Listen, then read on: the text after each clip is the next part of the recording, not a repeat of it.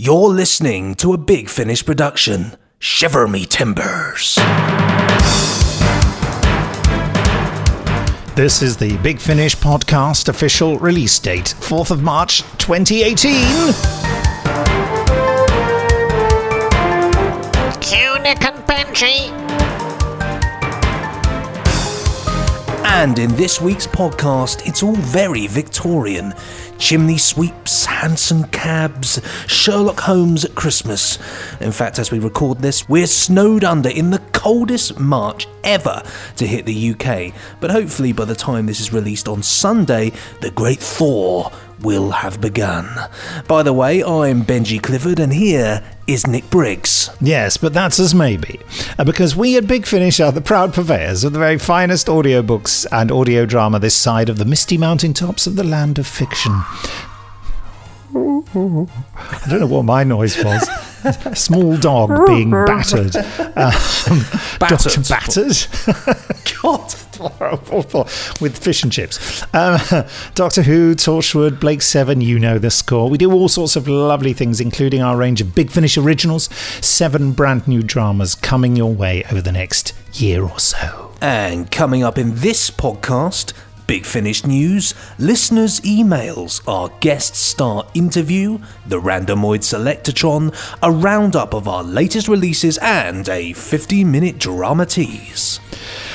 And before I give details of that, on a scale of 1 to 10, it's very cold. How cold are you, Benji? Okay, so if I'm in this room, I'm like a good 3. I'm not that cold at all. If I'm out of this room, if I'm on the hallway or anywhere else in my house, I'm a good 8. It's very cold. Yeah, you're nice and sort of soundproofed and therefore insulated against the cold. It's like having a warm hug sort of built into the room. It's very nice. How about yourself, Nick? You're looking very fleeced up today. Yeah, I am. As I mentioned to you before we started recording, this fleece, I don't think I've ever worn it before, but my mum gave it to me about 15 years ago, and I found it in a drawer today and thought, yep, I'm having that. The problem with my flat here is that I think I got a rather cheap deal on the central heating years and years ago, and they haven't put radiators. I love the way I'm demonstrating it to you, like you can actually see under the windows. Oh no! There's no radiators. The radiator is the other side of the room, next to the adjoining wall to where the boiler itself is, because that was easy for them to do. Oh no! But it means loads of cold air comes in, even though I've got double glazing. I hope this is fascinating to everyone, and. It takes a while for it. I've got it on maximum and I'm still pretty chilly and just chilled out. Yeah, that's not good, is it? It's not good. We need to invent some kind of new heating system that works. Yes. I'll do that now instead of doing the podcast. Yeah, let's turn our attention to the Briggs 2000 heating unit. I went around somebody's house yesterday to do a bit of sound for my friends making a short film, and so I said, "Yeah, I'll come round. That's not a problem." And then halfway there, he says, "Oh, by the way, bring something warm. My boiler's broken." I thought, great! Oh, this is going to be a fun day, isn't it? Stuck in somebody's freezing cold house. So I was just sat there in a coat and gloves, frozen. It was horrible.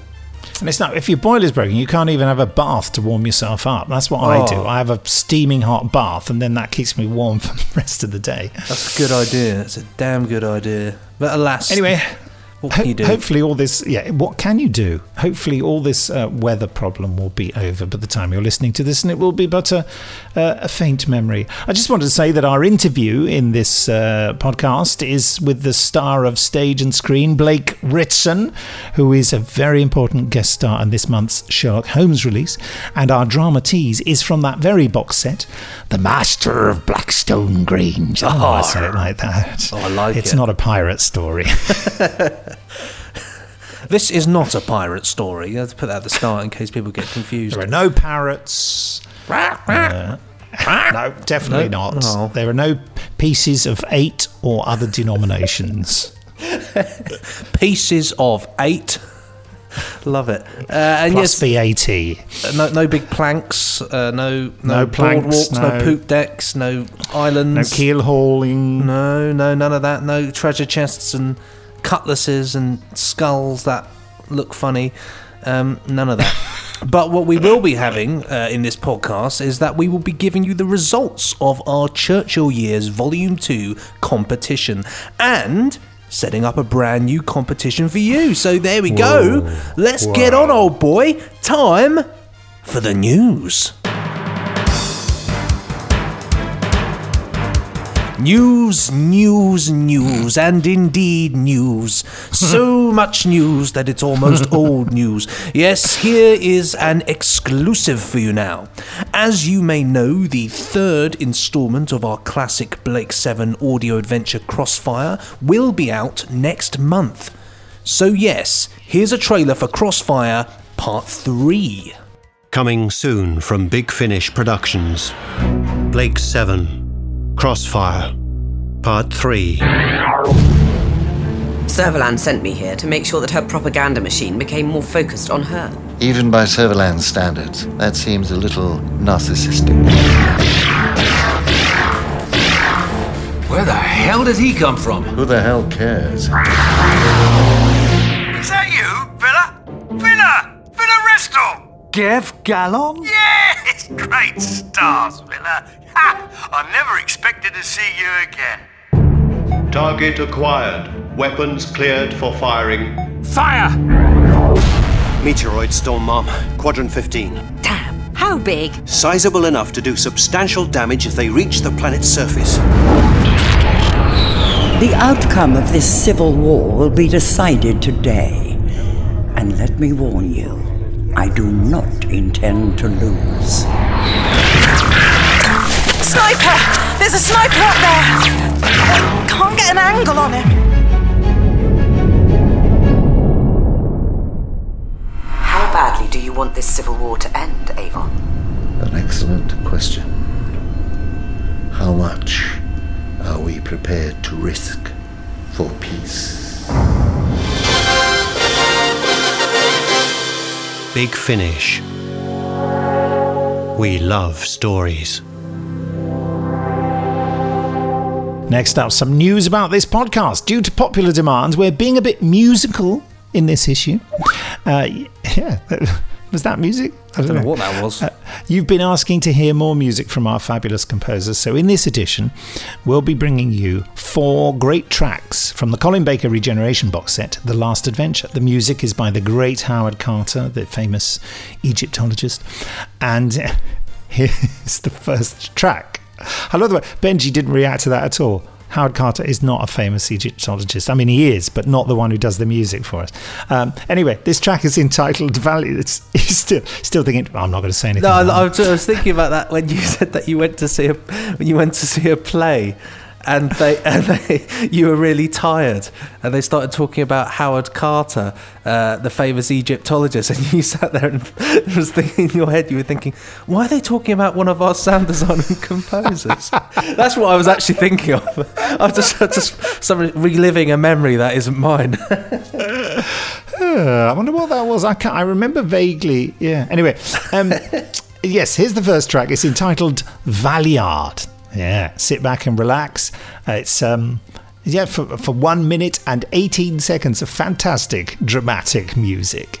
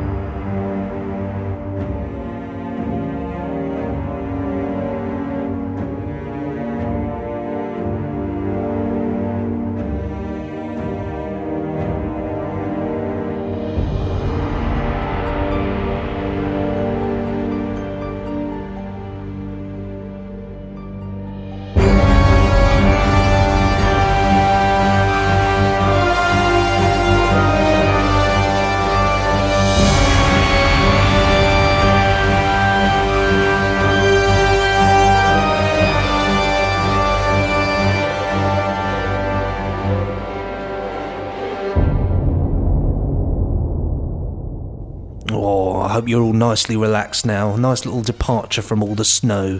snuggle up to a bit of music there. But continuing with the news, Tales from New Earth is out this week. God, it's come around, hasn't it? Remember when that was announced? Cool, blimey. Yes, from the worlds of Doctor Who, New Earth, that's right. 4 exciting stories starring Adjua Ando as Sister Jara, Yasmin Bannerman as Sapling Vale, Anna Hope as Senator Haim, and Kieran Hodgson as Devon Price. And that also has guest stars James Dreyfus and Julian Rhyme-Tut. Here's the trailer. Coming soon from Big Finish Productions. Doctor Who, Tales from New Earth. Once there was a world called New Earth, and some of the people who lived there were humans, some were aliens, and others were cats. And in that world stood New York. Don't you ever want something different? How do you mean? An escape from New York. All I want is here. There's so much more to see, Thorne. It's all out there waiting. I'm telling you, Devon, things are gonna happen. When I was elected to the Senate, I had to take extraordinary measures to make the city habitable and safe again for its new wave of occupants. And that included striking a deal with Lux Incorporated. It's happening again. Cover your eyes. What? Just do it now. Why are you here? I came to see Thorne's brothers and sisters. Suddenly, a thin man in a stripy suit with a shock of dark hair poked his head out from the house and said, "Put the gun away! He didn't do this, his teeth are nowhere near big enough." So, I don't shoot him. I've witnessed trees praying to new gods. The worshippers dancing full of energy. The scorched clearing on the other side of the valley. The light was bright. All hail the Lux! The Lux is coming.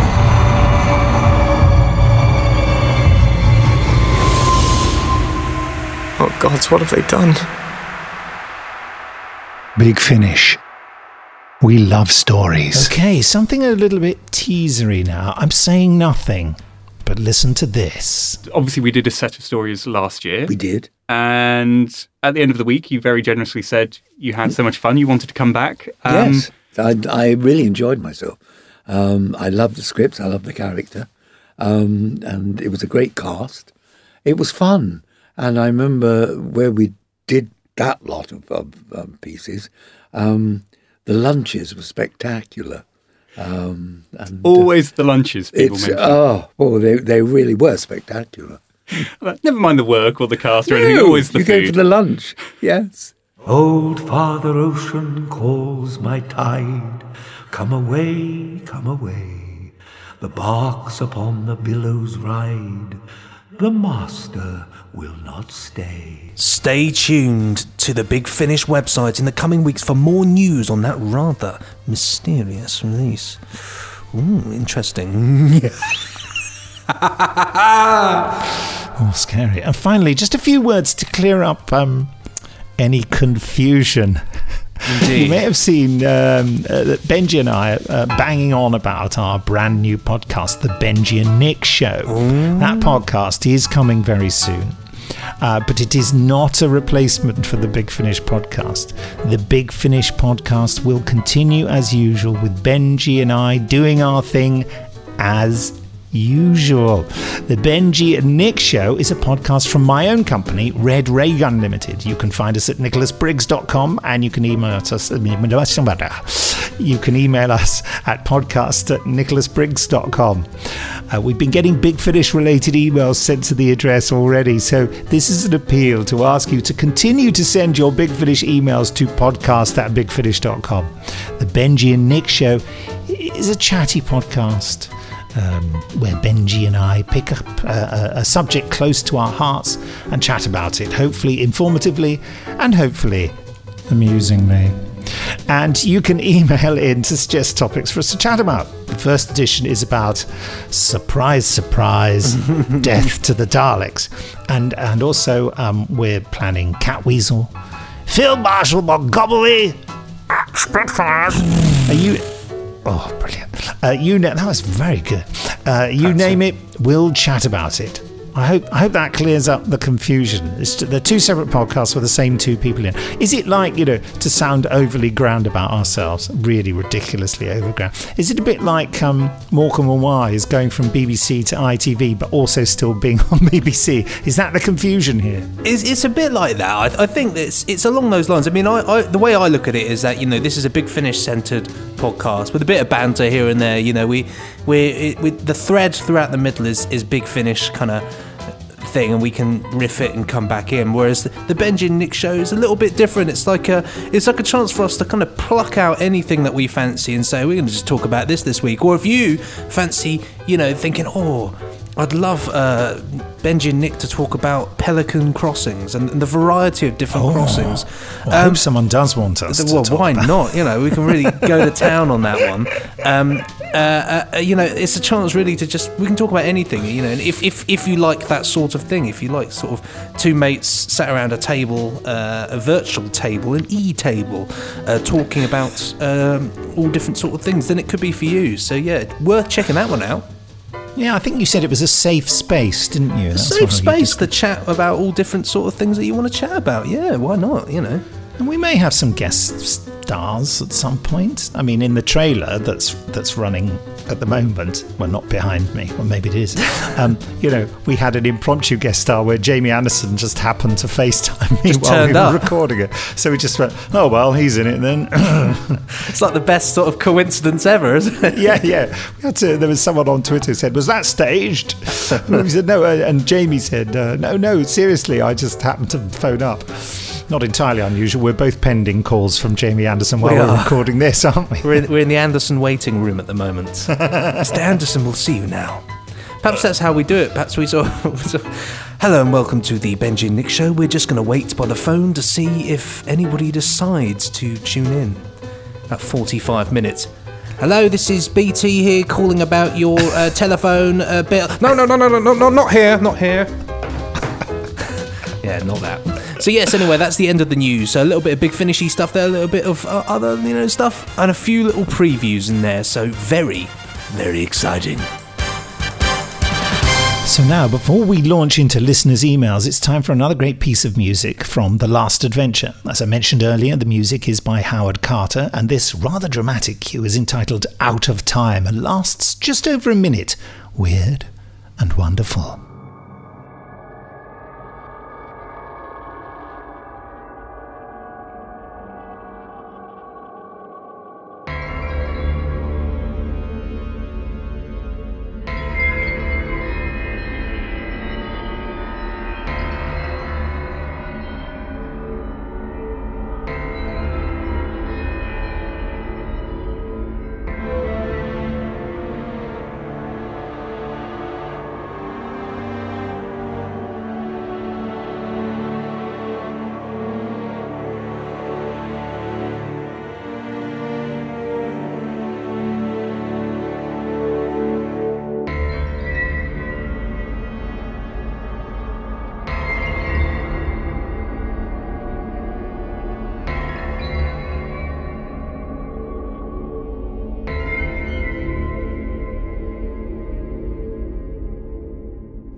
And there you have it. Right.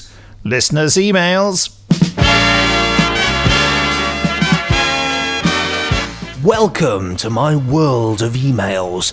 Lovely, lovely emails. Oh, yes, scrumdiddlyumptious. And if you want to join in, all you have to do is to email us at podcast@bigfinish.com. It's simple as that. It's nice and easy, It's a straightforward. Yeah. If you want to send to the podcast at Big Finish, you send it to podcast@bigfinish.com. There you go, written there, nice and easy. So yes, coming up at the end of this item, the results of our Churchill Years competition. Ooh. And a new competition to boot as well. So Stay tuned, it could even be you. What's the old advert? It's you for the lottery, isn't it? It was, with a big finger coming down. It's you. Terrifying. Yeah. Wouldn't want to encounter that if I was walking to the shops, I remember at the time there was that statistic that was offered that they said basically when the lottery first started in the UK, I know that things like that have been going in America and Australia for years and years and years, and other countries, obviously.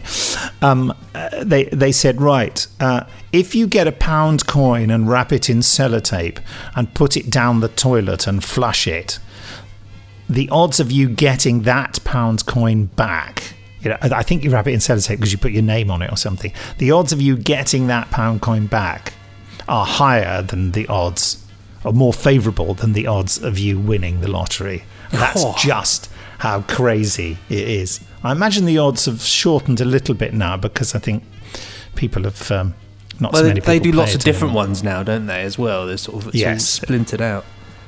I've never been one. That's the problem with the lottery, though. I've entered it a few times. You enter it and you think to yourself, all right, this is going to be, you start planning what you're going to do with all this great money, and then it's over in a second, and you think, that's it. Got, It's a tax on the poor, mate. The other thing is, I remember I judged prospective girlfriends' personalities on the basis of the lottery at one stage in my sad life. I remember Steph, my wife, when I first met her, which was a long time ago, because we met and then lost touch with each other and got back in touch and then ended up getting married. But when I first knew her, we did this thing. The lottery had only just come in, I think, at the time. And I said, well, let's buy a lottery ticket. And, if we win it, we'll split the money. And won't that be brilliant? And she said, yeah, fantastic. And then years later, I started a relationship with another woman because Steph and I had lost touch. And I suggested the same thing. She went, oh, no. I mean, it's, if I pay for the ticket, then I'm getting the money. And I thought, it doesn't matter. We're never going to win anyway. But let's say that now. She said, I can't commit to that, she said. And I just thought, oh, I don't think I like you much. Yeah, that's a sneaky streak there. That's a little... Although she did actually claim that there was an occasion when we were on a beach and really sort of with big pebbles, like stones, quite difficult to walk on. And a huge wave came crashing in. And my recollection is that I ran to get out of the way of the wave. But she told me immediately, her recollection was that in order to propel myself away from the wave, I pushed her towards it. A sacrifice. I have no recollection of doing that, but she said that. She said, you do realise you pushed me towards it. But there's awful things that people do in survival situations. That's it. You got. I ate 3 other people as well in order to gain more energy. That's not true. That's obviously not what I thought. That's ruined my thoughts of you now, Nick. I thought you would just eat members of the public at will. But there we go. So there we go. That is the Briggs lottery psychology lesson there. You can judge a lot from a person by their lottery. Greed. Is greed the right word? Would we say greed? Well, I mean, it's up for you to interpret. Like it. Mystic Meg over here. It's up to you. So, back into the emails. Anyway, this one's from Oliver Sexton, aged 11. Hi, Oliver. And Oliver here says, Dear Nick and Benji, I'm emailing in to say 2 things.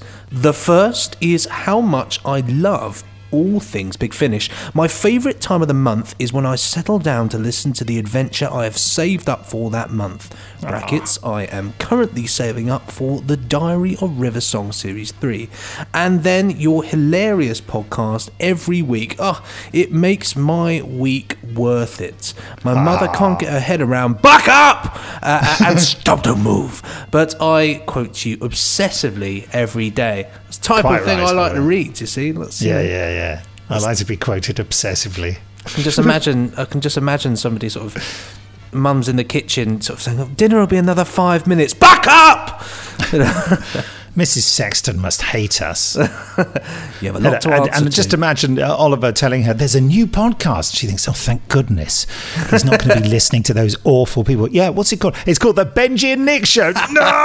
That's it. Just throws the pan down and walks out. Oh dear. But yes, he's also got another question. He says here, the second is a suggestion for Nick. Given how much you both adore Death to the Daleks, yes, have you ever considered writing a return to Exelon for the Doctor and his companion, brackets, close brackets, question mark. It would be wonderful to see the descendants of Galloway and friends, by which time I would hope that the grouting of the floors have improved. Yes, well, quite. It says, yours half sincerely, half banterously. Question, is that a word? I like it anyway. Oliver, aged 11. Nick, take us away. Goodbye. No, I've already written one called The Exelons, which wasn't set on Exelon. And I am actually writing something at the moment, that is sort of what Oliver's suggesting, but I could say no more. Spoiler. Bit of a tease and a spoiler and a thingy there. Next up, this one from Ian Stapleton. Dear Nick and Benji and all the team. I hope all the team are listening. It's early enough into the podcast for Jason Hay-Gallery not to have given up. I hope you are all well. I have some questions, if I may, please. Of course, that's what this email address is for. 1. Most of my purchases are download only. I've noticed that some recent box sets have not had covers for the individual stories in the set, where previous box sets in the ranges did. I'm thinking of Survivors 7, New Countermeasures 2, and Churchill Years 2. I much prefer the individual covers rather than just one cover for the whole box set, and I was wondering why some box sets do have individual covers and some do not, and how do you decide which do and don't? Well, it's a really interesting question, and a lot of the answer is stuff that is just not very nice, really. Since Brexit, the materials used to produce CDs have become extremely expensive for people in the UK because the value of the pound has dropped against other currencies. So for British companies to buy that material, it's far more expensive for them. So the price of making CDs now has risen by 10%, which is a huge amount of money. And obviously we can't pass that on to you because everyone's a bit hard up at the moment. And so we have to find some way of absorbing costs like that. And one way of doing it is cutting down on the amount of artwork that gets printed and changing the style of box sets so that it's just all CDs and they're not individual CD boxes. It's also quite environmentally friendly because it means we're cutting down on the amount of plastic, most of which can't be properly recycled and is clogging up at the landfill sites and the sea and creating fumes from when it's burnt for energy and all that sort of stuff. So loads of things thrown in here. So we are, where possible, without disappointing expectations too much, cutting back on the amount of individual CD packaging, the knock-on effect of which is artwork it isn't needed for the different CD inlays because there's only one CD inlay, and that means that there isn't the artwork available for the downloads. Also, having artwork for all the individual things of course costs more money to commission artists to do it, and that is another way of us to save some money, which helps us pay for the increased costs of production. I don't know whether you're still awake, but that is the very dull answer to that. Interesting though. 2, well, bless you for saying that, Benji.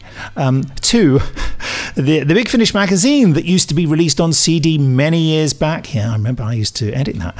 For subscribers, any chance of these being made available on download for those who missed out on them? That's a really good point. There's some really great interviews in those, with Liz Sladen and interesting. I'll look into that. Thank you for that point, Ian. Maybe we can put sections of it as a special... feature in the Big Finish podcast. 3, any news / teases / hints, read the comic strip adaptations that have been mentioned on and off for some time. Yes, no news, teases. That's my tease.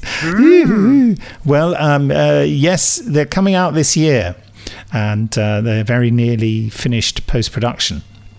4, I enjoyed the War Master box, but without going into spoilers, sweetie, in brackets, exclamation mark, was surprised at how it ended and tied things up to the TV series. Any plans for a second box set, please? Many thanks and best wishes to you. I love everything you do, Ian Stapleton from Essex. Well, Ian, there was a little cryptic clip in the news earlier featuring a certain someone. So make of that what you will. Oh, you tease you. Oh! Oh! So yes, here's one from our Martian Invasion competition winner, Dylan Fletcher. Greetings, hey. Nick and Benji. First off, I'd like to say thank you so much for choosing me as the winner of the Martian, or should I say Martial, competition. I've never... It's because he accidentally put Martial Invasion. There we go then. I was feeling generous. Well, why not, you know. Why not, eh? It is 2018. I've never been as honoured in all my life. I thoroughly enjoyed the audio and would like to congratulate everyone who worked behind it for making something so incredible. Also, I'd like to demand that you bring back the Scorchies at some point or another. And he's got a rather novel little angry sort of emoji face there. That's brilliant, isn't it? Yeah, I like that. It's very nice. The possibilities for a team-up are endless. Scorchies and the Candyman, Scorchies and an Androgum. Yes. Get eaten. Black pudding. Yes. What's it? A cat. Yes. Scorchies and the Architect from Paradise Towers, etc. So that's quite a funky idea. Lots of stuff going on there. Yes. Well... Yeah, maybe the Scorchies should come back. Scorchies are—they are fun. They are fun. David Richardson sort of invented them, really. Our senior producer, senior citizen, David Richardson, the senior producer. I can say anything I like about David Richardson because he's too busy to listen to this podcast. I ask him sometimes, that's in the podcast. I say, didn't you hear it? And he goes, and he looks at me as if to say, like I'm ever going to listen to that. He used to be in it and he never listened to it then. A funny thing about the Martian Invasion of Earth is that I received a copy of it the other day and I just recently cancelled having CDs. Because there's just not enough room. And also I can access the downloads whenever I like. And, you know, trying to do my little bit for the environment as well. He said, trying to sound like a goody-goody. And I received a copy of it. And I got in touch with our warehouse people and went, and of course it was addressed to my son because he's in it. So they sent it out as a contributor copy. How cool is that? So I said to Ben, you know, here's your copy of... the Martian Invasion of Earth, which he was very excited about. He has got nothing to play it on and barely knows what a CD is, you know, because youngsters don't. If they want music, they download it. Downloads it off iTunes. He doesn't want a CD. I mean, Steph has got an external drive that we could put it on, but I could just give him the download, couldn't I, really? It's like there's that great video of like youngsters checking out old technology. It's sort of one of them picks up a cassette and holds it up to his or her eyes. Oh, you can see some through kind the two of viewing spindles. Thing. Yeah, through the two little holes. You think, no, you just don't understand. It's That's far more interesting than what a cassette is. Anyway, and don't forget the competition results and a new competition are coming up just after this next email and any comments we make after it. So our final email this week is a rather lovely one from Stephen Burkett. Hello, Nick and Benji. He put an E on the end of your name, Benji. How are you feeling about that? Makes it very playful, doesn't it? You know, Benji. Benji. I have just finished my very first Gallifrey 1, which is an American convention in LA that I often go to. I didn't go this year, but hopefully we'll go next year. Michaela and I were on a panel with Charlie Ross as podcasters with The Web of Queer. I've been collecting Big Finish Hooniverse since I bought 4 Doctor Who cassette tapes in Forbidden Planet in Edinburgh. I have them all, and you have a significant portion of my pension. Oh, sorry, Barbara. It was wonderful to see my heroes of Doctor Who, Big Finish, and podcasts in the flesh, and I attended 2 Big Finish panels, one an interview with Lisa Bauman and the other on the making of Big Finish audio. Lisa is such a lovely person, says Stephen. I am so glad I met her. The rest of the Big Finish people were amazing too. I'd always been afraid of Jason Hay Ellery. Really, why? But he was nice too. He is. He's one of the nicest people on this planet. Two things affected me profoundly. Firstly, there was a panel of 14 women talking about how the media has changed for women.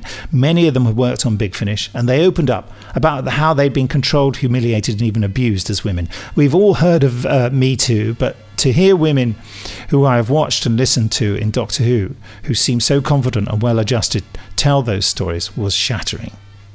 The second was much more individual. You interviewed Chase Masterson this week about the charity Pop Culture Heroes. They had a charity auction for them at Gallifrey and raised over $18,000. Isn't that amazing? It's amazing. Wow. By chance, I was talking to one of their volunteers, and he was telling me that several young attendees at Gallifrey had shared their experiences of being bullied with him. I am 66, but when I was a gay teenager, Doctor Who was a mental refuge for me. It seems that it is still fulfilling that role today for marginalised teenagers. If you're able to pass on my profound gratitude to Chase, please do. I will, Stephen. Thank you very much for writing in about that. I think many of us, as you say, Doctor Who is a sort of, can be a refuge for people. And a lot of us involved in Big Finish are Doctor Who fans, of course. And I had some experience of bullying at school, and the one year I spent on the Isle of Wight, I was horribly bullied at a place called West Wight Middle School, which I was delighted to find out when I visited the Isle of Wight a couple of years ago. I said to Steph, I want to just go and see that place, and because I was hopelessly failed by the staff there. How I feel. And we went there and we were looking at it. It was holiday time. We're thinking, it looks a bit, it's not very well looked after. There was just a little bit of tufts of grass growing up between things. It didn't look sort of wrecked or anything. Then I bumped into an old friend, let's put it that way, on the other side of the Isle of Wight, and she mentioned to me, she said, they closed it down last year because of it failed as a school. I thought, wow. Goodness me, I was bullied in 1973 there, and it took until 2015 or whatever to be shut down. Of course they didn't shut it. No, we've just found out that Nick Briggs was bullied at this school, so we're shutting it down. But anyway, so I think a lot of us have experience of that, and even I've had, which I was boring Benji with earlier, I've had a terrible experience of being bullied in the workplace. For legal reasons I won't go into that. So it's being victimized is a terrible thing, and I think some people don't even realize they're doing it. Absolutely. I think it's very easy to suddenly stop and say, I think I'm being bullied, actually. I think I've encountered bullying in the workplace before, and also at school. I mean, I was actually quite lucky because I liked Doctor Who when I was at school, and obviously, I loved it. And I actually didn't receive really any bullying because I liked Doctor Who, which was really nice because I was expected to, because you're a bit of a target with something like that. But it was actually, I was very fortunate in that... nobody knew really what it was by the time I was loving it, and then it came back, and I was just at the tail end of leaving school, and so it became cool anyway, and people really liked it, and so gradually I had the opposite thing where you end up your knowledge of Doctor Who.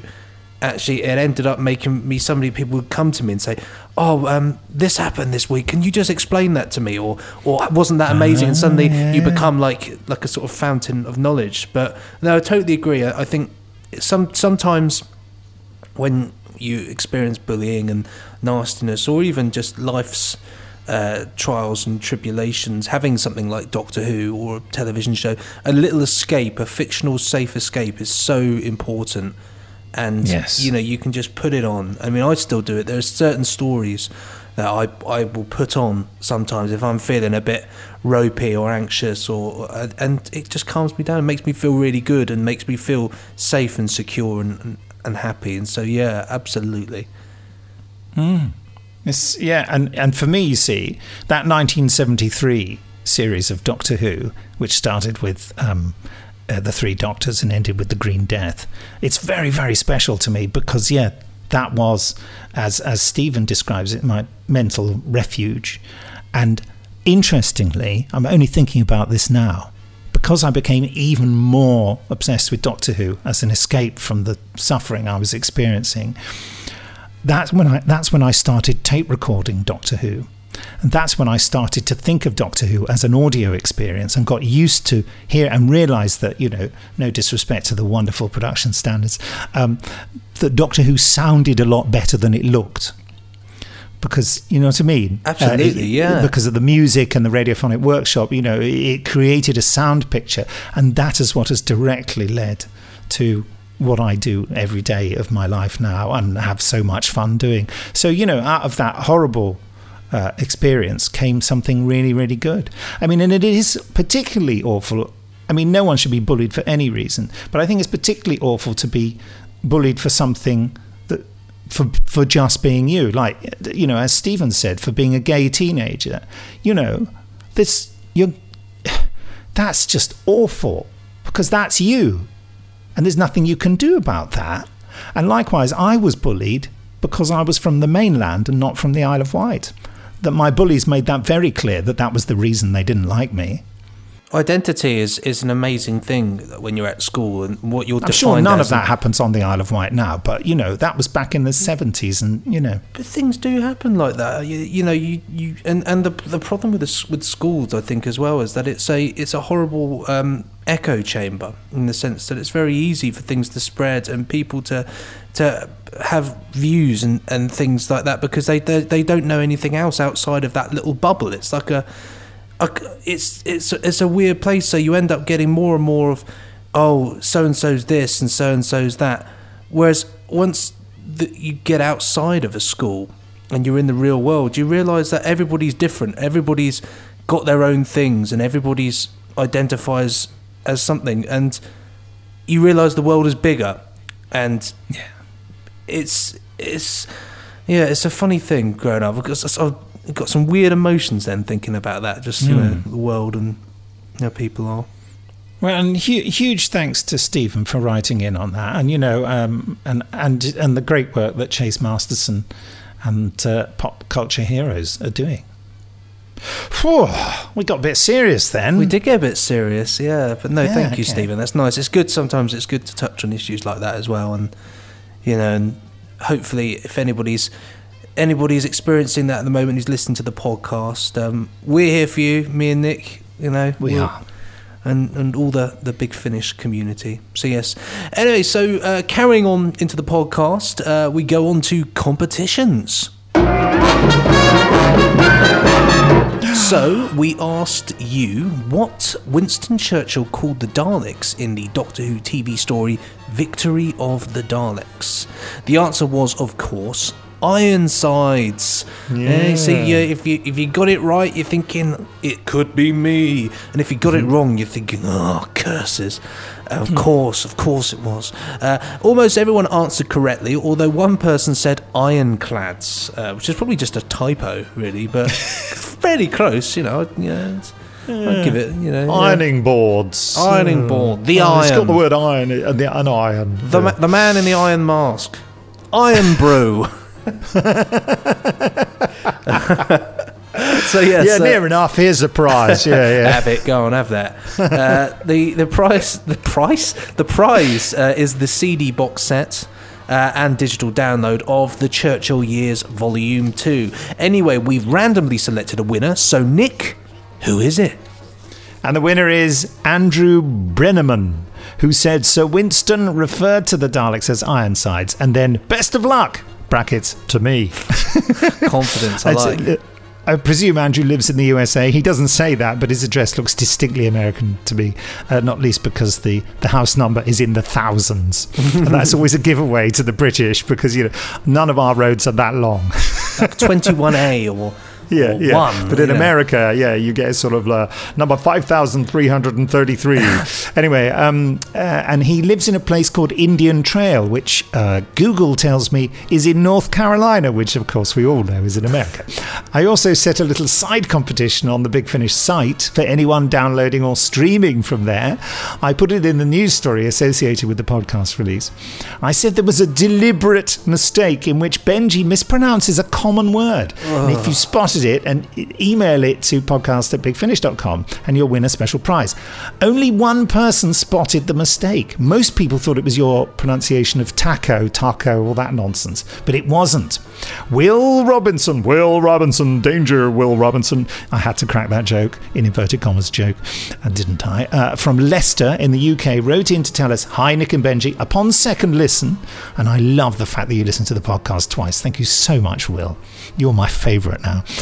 I'm sure Benji mispronounces superlative wrong. Well, pronounces it wrong when discussing the microphone email. Thanks, Will Robinson. Yes, that's right. Benji said superlative. Oh, what an idiot. Why did I do that? Well, I was trying to save you by saying you did it deliberately. But anyway. And Will, you win the first series of Attagirl, our Big Finish original. It's in your download account and will arrive when the series is released in April. I'm making up words now. There's also a free first episode coming soon. Watch out for news of that at bigfinish.com. I just wanted to quickly say that with Andrew Brenneman, I've put a digital version of the Churchill Years Volume 2 into your account, so it should be there when you hear this podcast. And the CD, I'm assured by the warehouse, is on its way to you this very minute. But going to America, I don't know how they're sending it, but via pigeon. Owl or something, yeah. A big griffin. Hoot not. A big griffin. Hope not. Yes, and so there's a new competition now. The prize will be Blake's 7 Crossfire, all three parts. There we go. Woo! So it's a huge prize, actually. Huge. Very exciting. And the question is... Sorry. Love it. No, we're just going to end up doing... 3 minutes. Stephen Pacey, who stars as Del Tarrant in the series, also appeared in a Big Finish 8th Doctor story. What was the title of that story? Clue, it was quite musical. Mm-hmm. Sorry, he was on the theme tune. No. So answers in an email to podcast@bigfinish.com. I'll say that again just for those who haven't got it by now. podcast@bigfinish.com. And the subject line is Blake's competition. The closing date is the 16th of March in the space year 2018. So good luck to you all, my friends. And that's also the end of the emails too. So there we have it. So I'm going to fold them up into a paper aeroplane and launch them into the snow-filled skies. Well, they'll no doubt land somewhere. You keep doing the paper aeroplane thing. Well, have I done that before? Week. Yeah, this is the third paper aeroplane in a row we've had. Oh, God, it just goes to show I'm really losing my touch, aren't I? Really, I was hoping to bring the snow in. Well, do you know what, then? I'm just going to screw it up into a ball and throw it in the bin for all I can. Put it on a toboggan. I could put it on a toboggan. I've got a toboggan, actually. Handmade. What's the difference between a toboggan and a sledge? No difference, I don't think. I think they're both the same thing. They're both made of wood. They both have sort of metal rails on them and handles. Wow. I think this is a question. Please, if you know the difference between a toboggan and a sledge, email us at bigfinish.com. No, sorry, email us at podcast@bigfinish.com. That's what I meant. I do love a toboggan.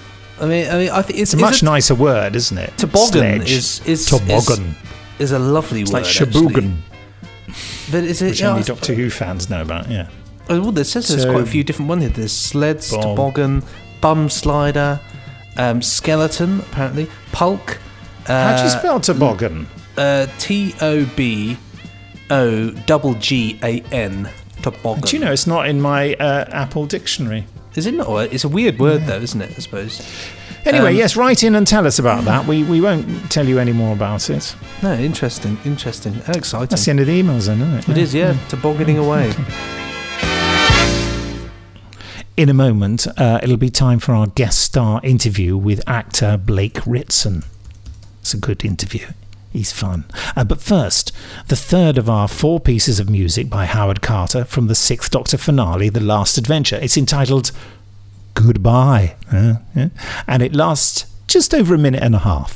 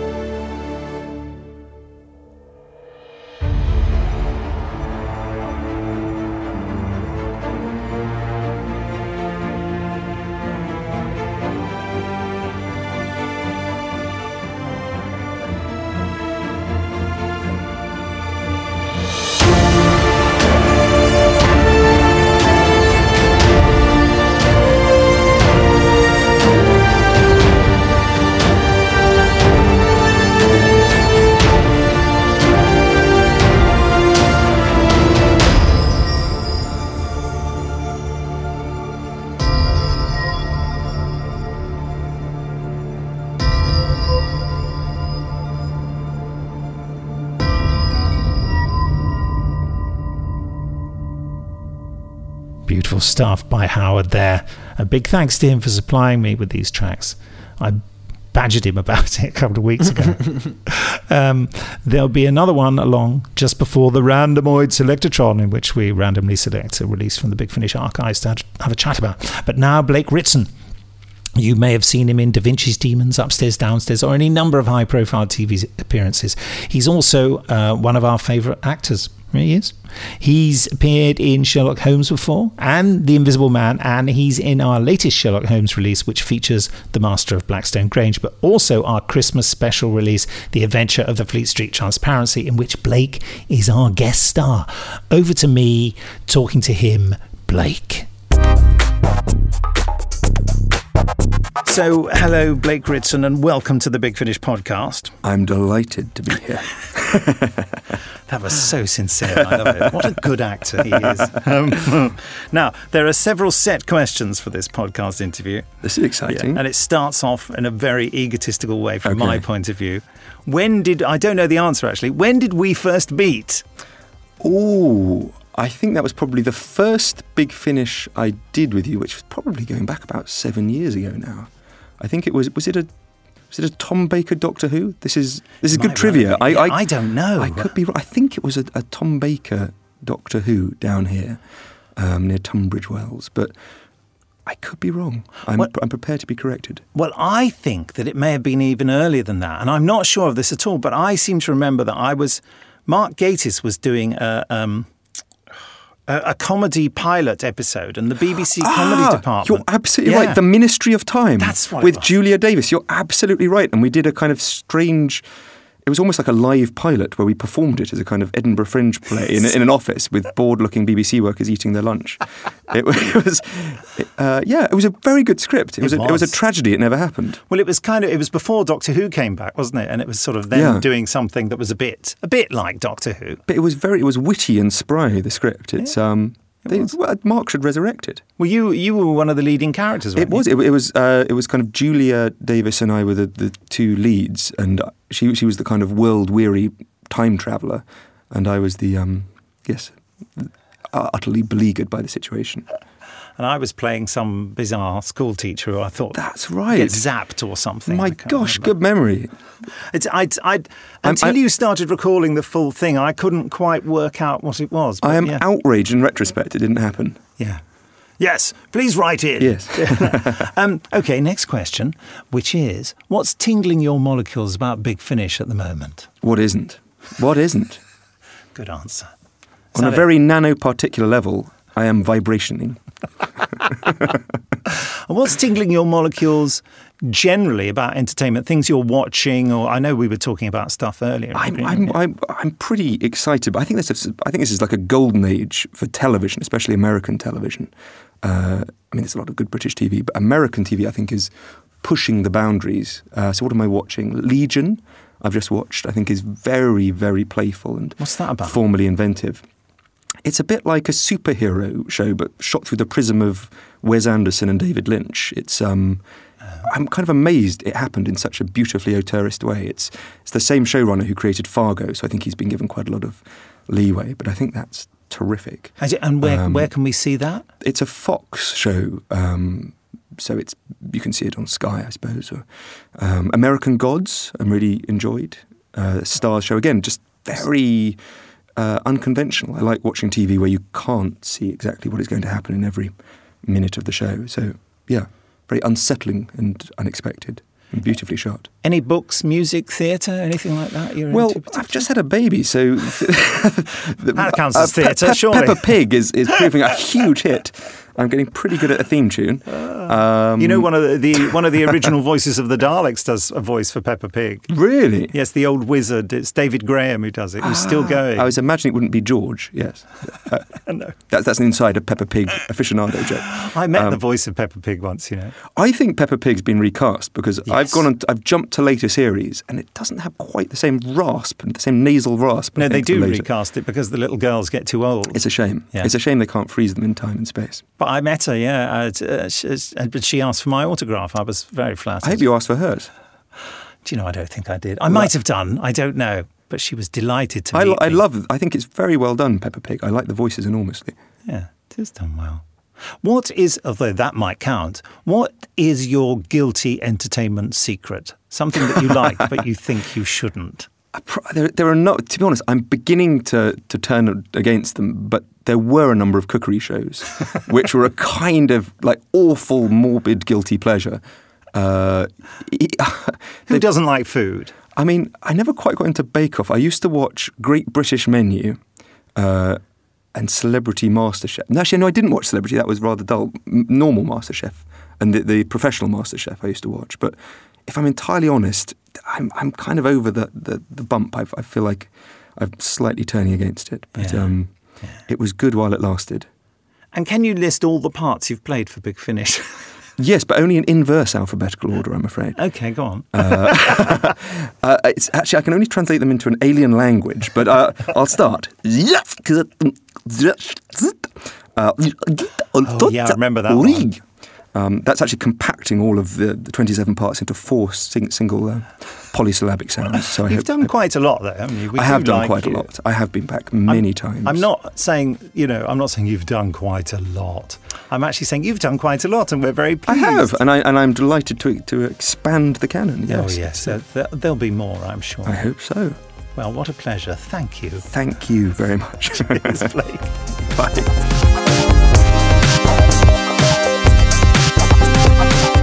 What a lovely fellow.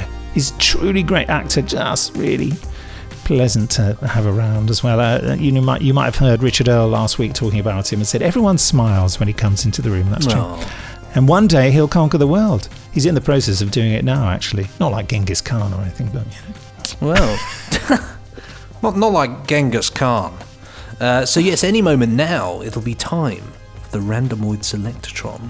But before I cue that epic music... Time to cue some different epic music, Nick. Yes, this is actually my favourite cue from The Last Adventure. It has the great title of Mel on a Skimmer. And I asked Howard especially for this one. He sent me the other three and I went, no, what about that one where Mel's in the skimmer? No. Yeah, it's just over 2 minutes long. Enjoy.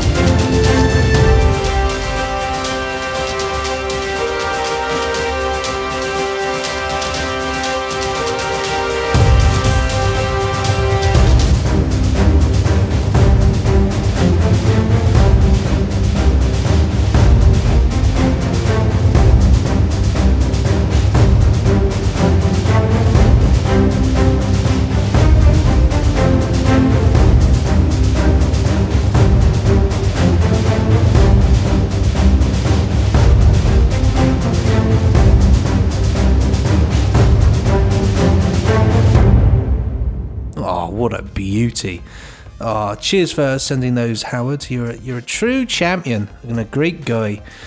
So right then, time now for Rand to do his or her thing. Cue that epic music. Okay. Let's have a look. I was just rubbing my hands because I'm so blooming cold.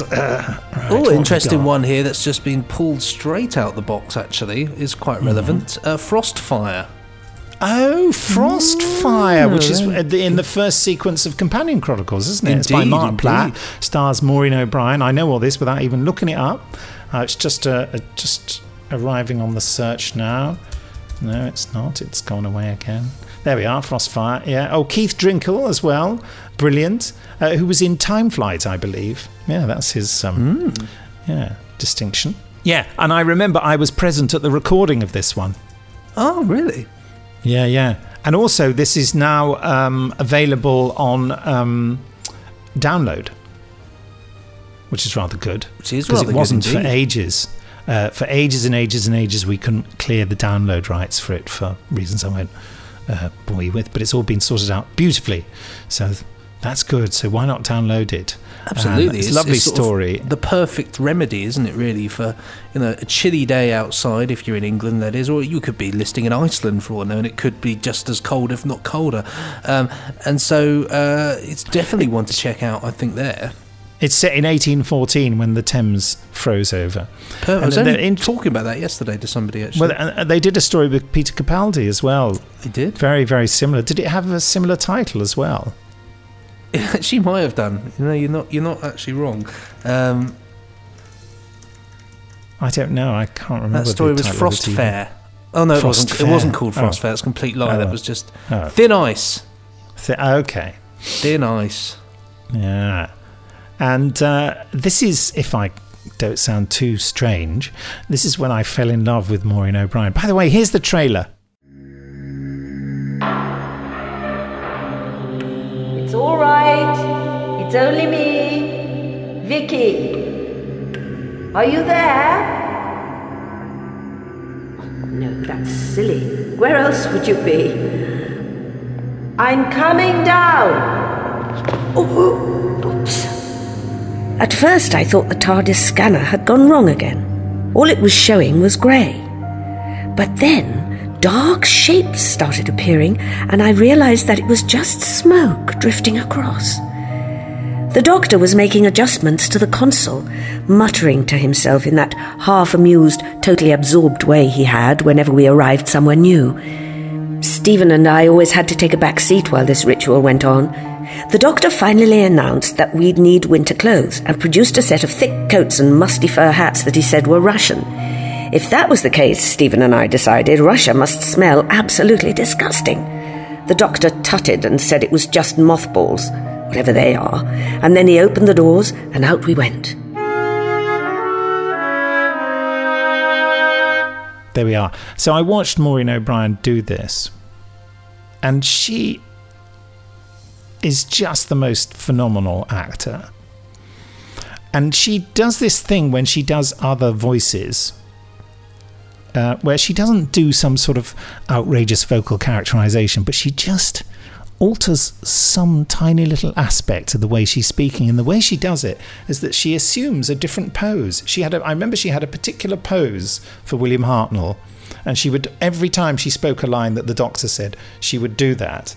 And you could immediately just tell, and just listening to it, you thought, yes, I can tell that that's the Doctor, even though she's not sort of doing a William Hartnell voice. And I changed all my plans for Dalek Empire 4, The Fearless, on the basis of seeing her there, where the lead character in it, the lead sort of villainous, well, it's not that black and white actually, but the unsympathetic hero of the piece was a man, Landon, General Landon, I think it was called, and I changed it to a woman. And rightfully so. Because I thought, I want her. Yeah.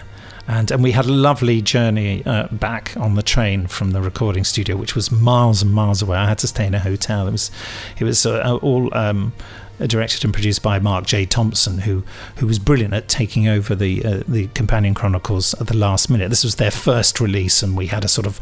It was when I'd first become executive producer, and there was a reshuffling of personnel a bit, and Mark... stepped up to the challenge and did a fantastic job, organised all the catering and everything, and we had a feast every day. It was marvellous. And he's a lovely chap, Mark, as well, and lots of fun had by all. Yeah, thoroughly recommended. Mark Platt, I mean, you can't go wrong, really. So there you go. It's Frostfire Companion Chronicles 1.1, so right at the beginning, so wrap up warm, get a nice flask of tea, cocoa, or whatever you fancy, whatever your tipple is, and enjoy. And so, as the podcast sinks below the toxic mud on the planet Medosa in the star system of Dirty Muck Muck, yes, Dirty Muck Muck, just time for Nick to round up the latest releases. Thanks, Benji. Dark Shadows, the Quentin Collins collection, starring the inimitable David Selby, veteran Hollywood actor, who we are so proud to have on board. Genius. Episode 1 of the Peter Davison adventure, Serpent in the Silver Mask, is free to download from bigfinish.com. You know, yes. And of course, there are the following, which we mentioned last week: Gallifrey, Time War.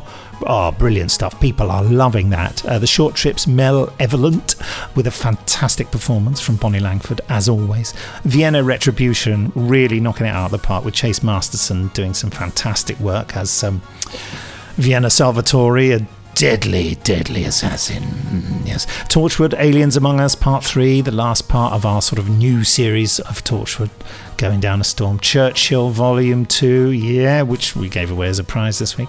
And The Martian, I put The Martian Chronicles, but what I did mean was The Martian Invasion of Earth. Yes, my War of the Worlds adaptation. Phew! Thank you very much for that, Nick. A really quite wonderful collection there, so do enjoy, folks. And before we tease you all with the first 15 minutes of Sherlock Holmes, The Master of Blackstone Grange, let's attend to the trailer for this podcast, Nick.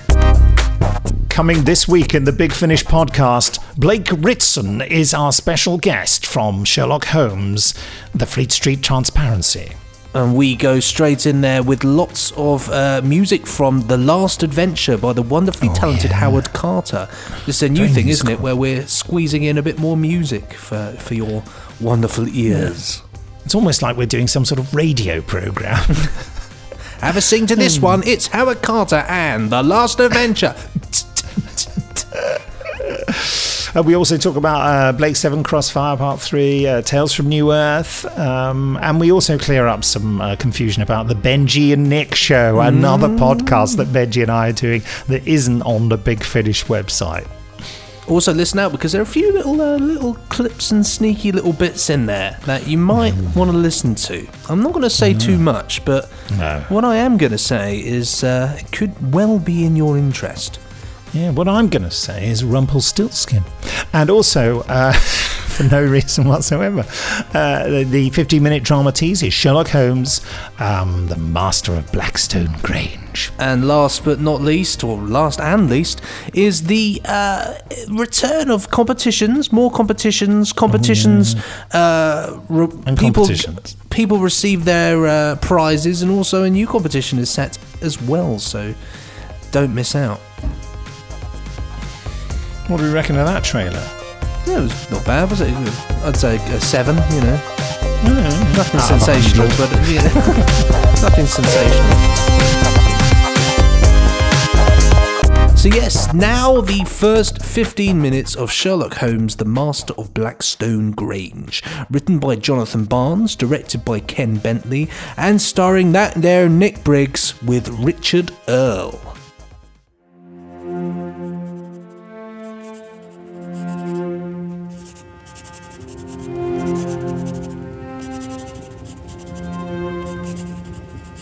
The events which it is my intention now to relate hold a very much greater significance than was apparent at the time. In consequence of the tragedy which unfolded at Blackstone Grange, the course of my life was at first diverted and then materially altered, as was that of my friend Mr. Sherlock Holmes. As a result, perhaps, of these transformations, Holmes has hitherto requested that I refrain from setting before the public any accurate history of the business. Yet age and distance have in him contrived to encourage a relenting, and so I have lately been informed, by way of a telegram from Svalbard, that I am now free to act as I please, and so I am able to provide you with this complete, unexpurgated narrative. The case itself had numerous points of origin. Many streams over many years had watered those dark roots in which we would all become entangled. Yet it is my belief that things were not set inexorably in motion until early in the spring of the year 1899. It began more than an ocean away from Baker Street, in a dusty yet curiously prosperous little town deep in the American wilderness.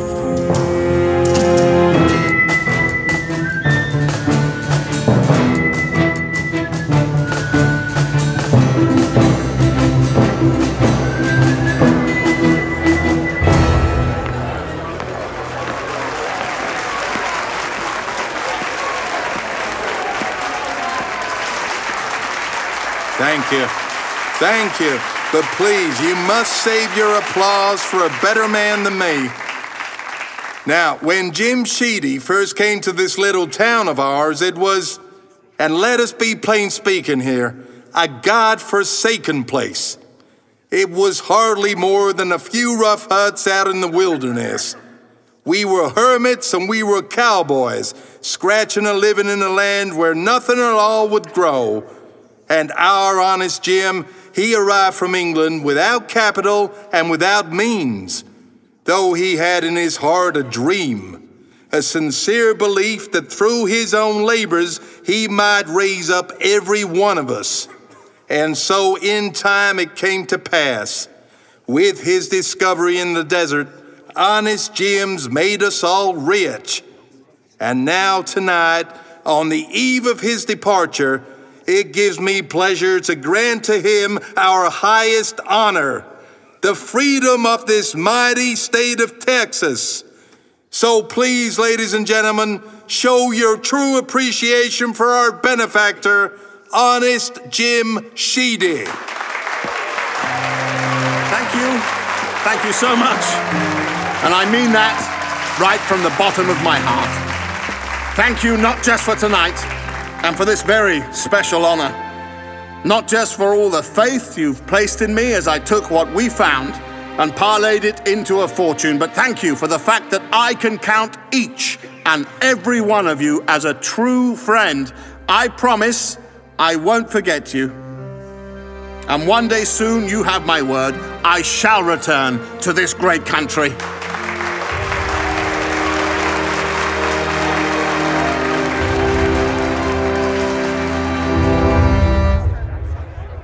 Now that surely was a triumph. Sheedy, I do declare the people love you. That's because I say the sort of things they say as well as the sort of things they want to hear. It's an approach you might care to try yourself. I'll be sure to bear that in mind. Mr. Mayor, before I go... Yes? Before I came here tonight, I was given some news. Out in the desert, in our particular area of interest, it would seem that there's been a problem. Something, someone has got out. A fugitive, Dan. And one who, if they find someone to listen, would have quite a pretty tale to tell. You want me to find him? He can't have got far, not out there. Please, just make it disappear. Track him down. Deal with him as you see fit. Keep my name clean. Yes, sir. It will all be done as you say. Everything exactly as you want it to be. Just how it always is in this little town of ours. For who amongst us ever dare say no to Honest Jim?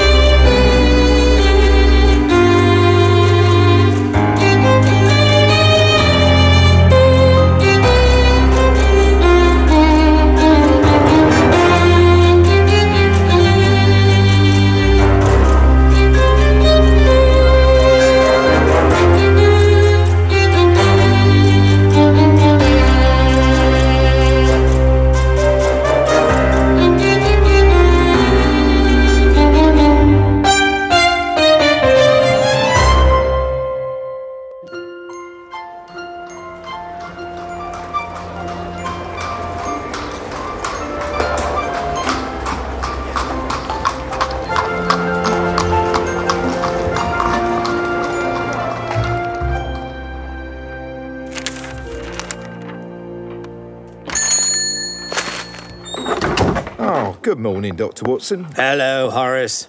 Strictly speaking, of course, it's past 12, so a very good afternoon to you. Quite right, sir. And what can I do for you today? Nothing out of the ordinary. Just the usual trim. Nice and short at the back, nice and neat at the front. Very good, sir. And the moustache? What about that, then? Well, were you to tidy it just a little, Horace, you wouldn't hear any complaint from me. Although... Yes, sir? I have of late been contemplating getting rid of the thing entirely. What do you think? It's not my place, sir, to have any opinions. Oh, come now. We've known each other long enough. What do you reckon? To be honest, sir, I think the thought of you without your moustache feels wrong. It would be like something vital had been taken from you. I've no doubt you're right. I've had the thing after all since I was scarcely more than a boy. Yet there's something rather dispiriting in the thought that we're both at an age at which we've become so established, as though our outlines have been graven into stone. It's as if it's now quite impossible to change. I wouldn't know anything about that, sir. So, let's tidy you up then, just as we always do.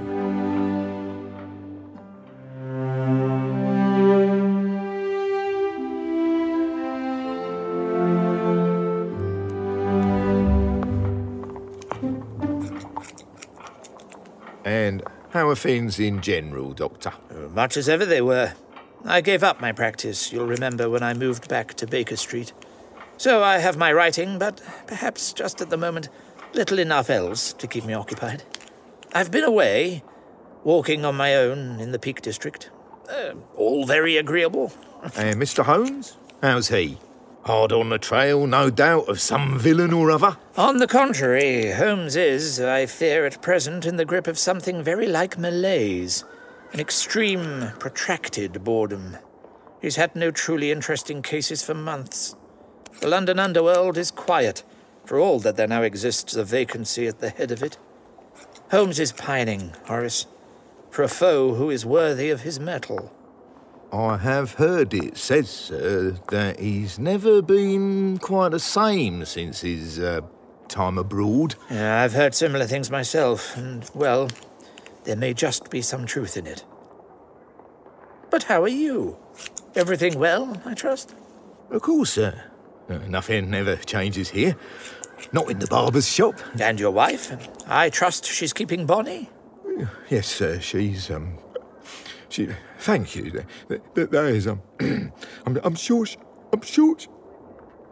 Oh, God. Whatever is the matter? Good Lord, man, are you weeping? Forgive me, Dr. Watson. It's just that something dreadful's happened. Something dreadful and so sad. And something powerful strange, too.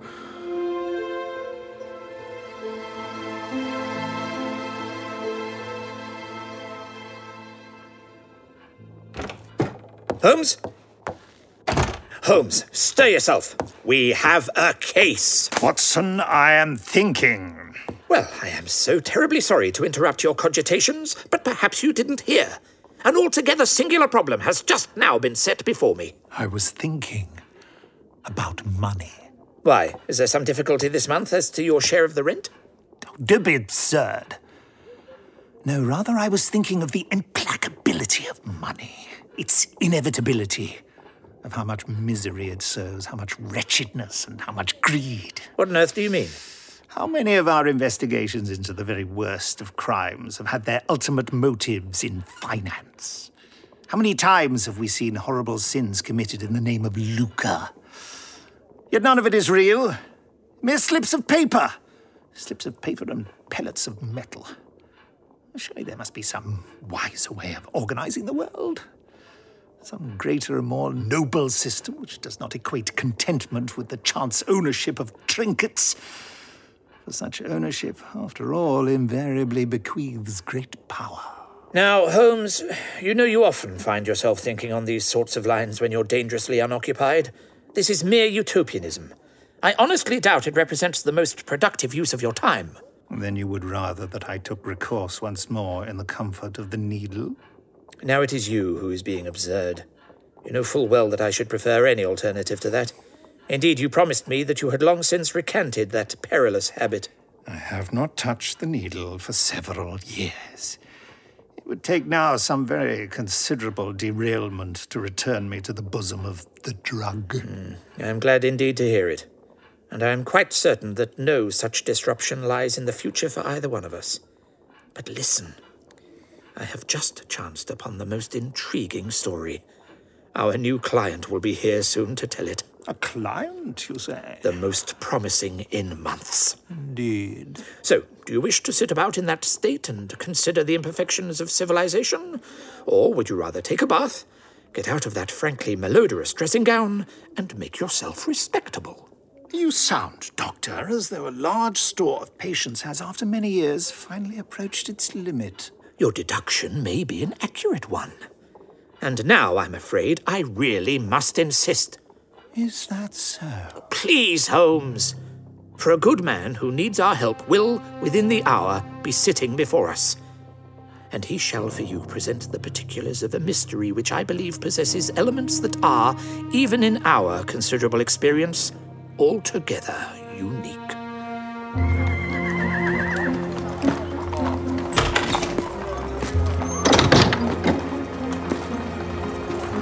Come here! I say, come here! Oh, there! Good evening, sir. Oh, it's Mr. Holmes, isn't it?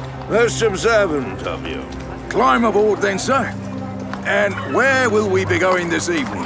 The Diogenes, as usual? I fear not. No, tonight you must take me to Baker Street. Baker Street, sir? Indeed.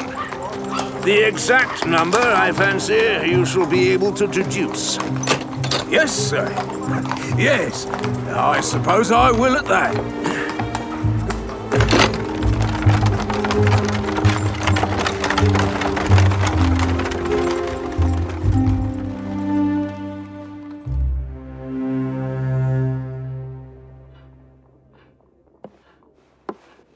Do please take a seat. Thank you, sir. I'm much obliged to you. Once you are ready, pray tell me your tale. Take your time. Be precise. Omit no detail, no matter how irrelevant or extraneous it might seem to you. It is imperative that I am given as complete a picture of events as possible, that the outline is painted upon the broadest of canvases. I'll do my best, sir. Tell it again, Horace, just as you told it to me. And don't let yourself be distracted by the demands of my friend. You may take it on good authority that his bark is considerably worse than his bite. Thank you, Watson. Now, Mr. Grigg, was it? Yes, sir. Horace Grigg, sir. A barber by trade? That's right, Mr. Holmes. You had a short, unpleasant childhood with little education. Yours has been a lifetime devoted chiefly to work. You were able to purchase your own premises, only following a windfall received from a distant and unthought-of relative. You were, until recently, a committed bachelor. You have few friends. You possess for the music hall a fondness of which you are obscurely ashamed. And you have of late received a most unpleasant shock of a personal nature. I trust that there is nothing at all of significance which I have missed. It's accurate, Mr. Holmes, in every way. If perhaps just a trifle boldly stated. I wish only to cut to the heart of the matter, Watson, and I am quite sure that Mr. Grigg appreciates the sincerity of my motives. Is that not so, Mr. Grigg? Of course, sir, yes. Your story, then? Pray begin. I suppose that it started for me, sir, 5 years ago. You was right just then when you said that my life has not been a particularly easy one and that the great majority of it was spent as a bachelor. I was always working, you see, always working. Yeah, I never had much at the end of the month once rent was paid and victuals was bought. It wasn't till I got my own shop that I was able to think in earnest about finding for myself a good wife. I was lonely. I don't mind admitting it. I was greatly in want of female companionship. And then, sir, one evening, when I was hurrying home, I happened to pass by a flower seller. And all at once, and without the slightest warning, my heart was lost. You've been listening to a Big Finish production. Yes, and not the Benji and Nick show. That's at nicholasbriggs.com. You tease.